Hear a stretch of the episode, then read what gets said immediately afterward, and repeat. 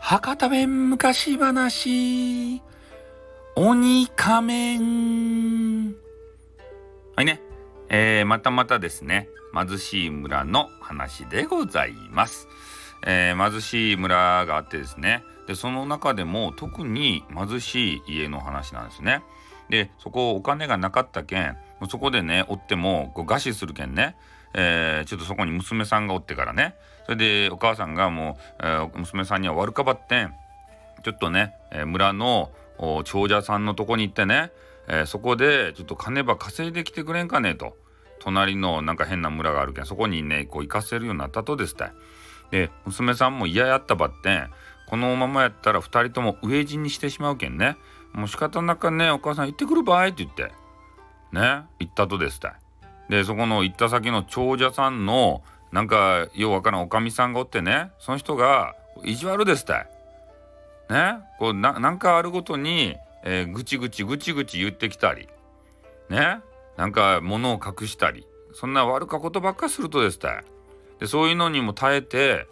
ね？なんとか働きよったと娘さんが。しゃん中ねだって家にお金がないっちゃもん。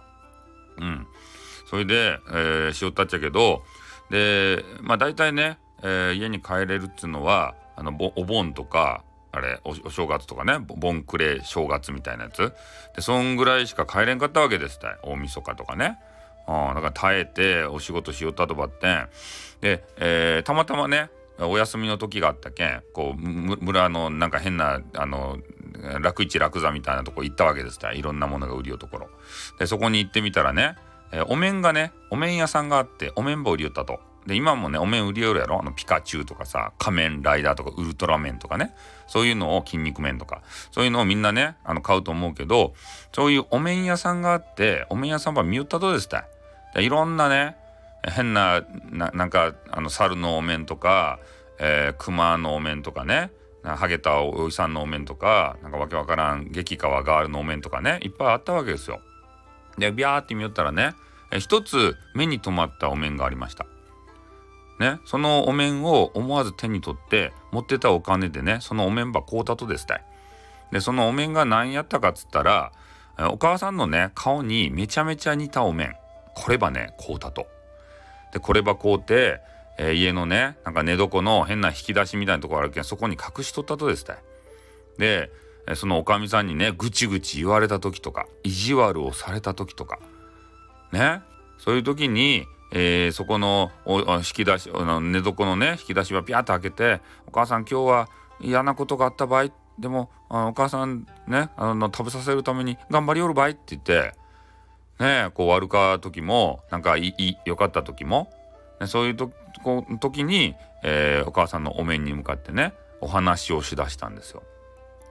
でなんかね、えー、おかみさんが、えー、そこの長者のおかみさんがねなんかあいつおかしかねえと。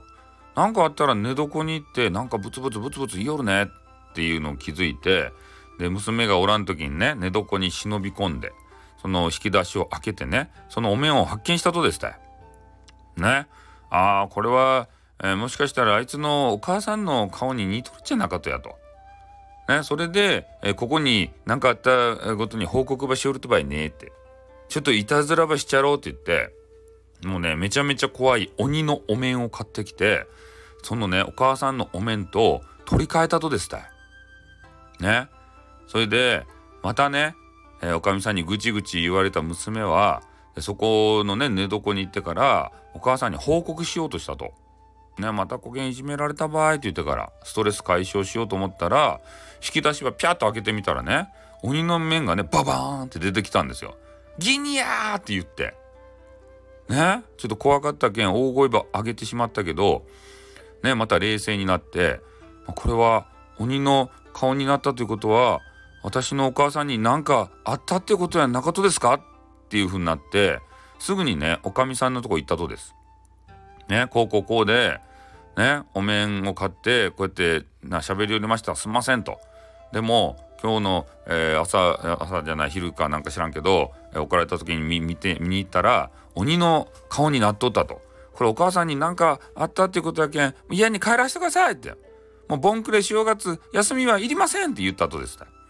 そしたらおかみさんもね自分が取り替えたっていうのをこう言い切らんかったけんいやもうその困るとばい忙しいとばいって言ったけどもうしゃんなかけんね、まあ、とりあえずちょっと行ってきやいとでも早う戻ってこんとダメばいって言ったんですよそしたら「おかみさんありがとうございます」って言ってもう一目散にね娘さんがお母さんの元に帰ろうとしたと。で大体ね、えー、ここの村に来るまでに、えー、お母さんの家からね、えー、行き3日で帰り3日だいぶね時間かかると。そげんね時間かけよったらお母さんになんかあっとうかもしれんけんもう気が気じゃなかったけんね変な険しい山を越えることにしたとですたい。そこは近道ばってもう真っ暗でねもう街灯も何もなくて怖かとですたい。ね車も通りおらんしでそういうところをこうテコテコねあのはまあテコテコ歩いていかんねあ急いどき走っていったんですよ。うん。で走っていきよったら目の前にねなんか明かりが見えてきたとなんやなんやって娘さん思ったわけですよね。そしたらなんか変なねむさ苦しい男たちの声でワイワイワイワイねワイワイガヤガヤ言う声が聞こえてきたんですよ。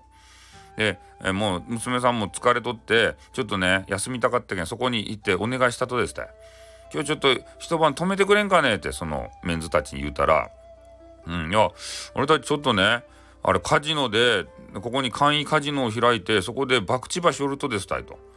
ね？であの火の番をねそう銭湯行かんけんちょっと火の番がめんどくさかったっちゃんねあんたが火の番ばしてくれるんやったら、えー、ちょっとここの場所ばあの貸してやる場合って言ったんですよ。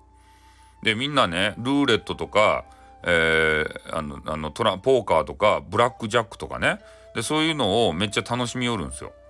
あ分かりましたバイト。じゃこの火の番ばしとけばよかっちゃねって言って、えー、娘さんはね火の番をしよったんです。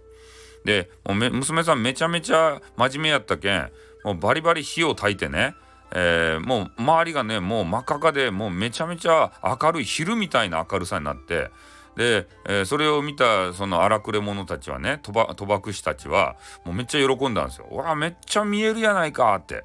ねイカサマしても分かるばいディーラーとか言ってからそういう話が弾んでもうめちゃめちゃあのカジノもねあの弾んでいったんですよおね、お金かけてからね。でそれを、えー、見たね娘さんはねああみんななんか楽しそうやねと思いながら、えー、火はどんどんね起こしを立っちゃうけどあの火の粉とかが飛んでくるわけです。火をねあの強くすれば強いほどねあの火が飛んできてあちゃちゃちゃちってなったと。まあこれちょっと顔が熱くてたまらんばいどげんかならんかねって言ってね、え、それで鬼の面を見つけてあこれがあった場合って言って鬼の面をかぶって顔をね防御しながら今度火を起こしたんですね。え、そしたらなんかあのポーカーとかねそういうブラックジャックとかをしよった荒くれ者たちがこっちを一人がチラッと見たんですよ。そしたら「ギニアー!」って一人言ってね、暗闇の中に逃げていったんですね。それで、えー、火を一生懸命首を折ったその娘さんはねそんなこと考えずなな、ね、気にせずにどんどん、えー、火をね首を折ったっちゃけど他のあの賭博をしよった人たちもね「なんやなんや」ってチラチラとこう乱したんですよ。そしたらねもう鬼がすごい顔をしながら、ね、我々をこの火の中にくべようとしてるかのごとくえー、こちらを見ていたんでね別に見てなかったっちゃけどなんかそんな錯覚をして見ていたと錯覚したんですよそして他の男たちもね「ギニアー!」って言って逃げていったんですね。うん。で娘さんはそんなことも知らずに、まあ、火もくべながらちょっとね眠くなったけどうつらうつらして寝てしまったんですよ。で次の日の朝になってね「ああいかんいかんもういかんといかん」って言ってでちょっとお礼ば言ってからね、えー、行こうかなと思ってそのカジノの場所に行ったわけですた。そしたらねもうみんなもぬけの殻。ね大量のマネーとか金銀財宝を残したままねあのどっか行ってしまったんですよ鬼が怖くてでそんなこと知らない娘さんはね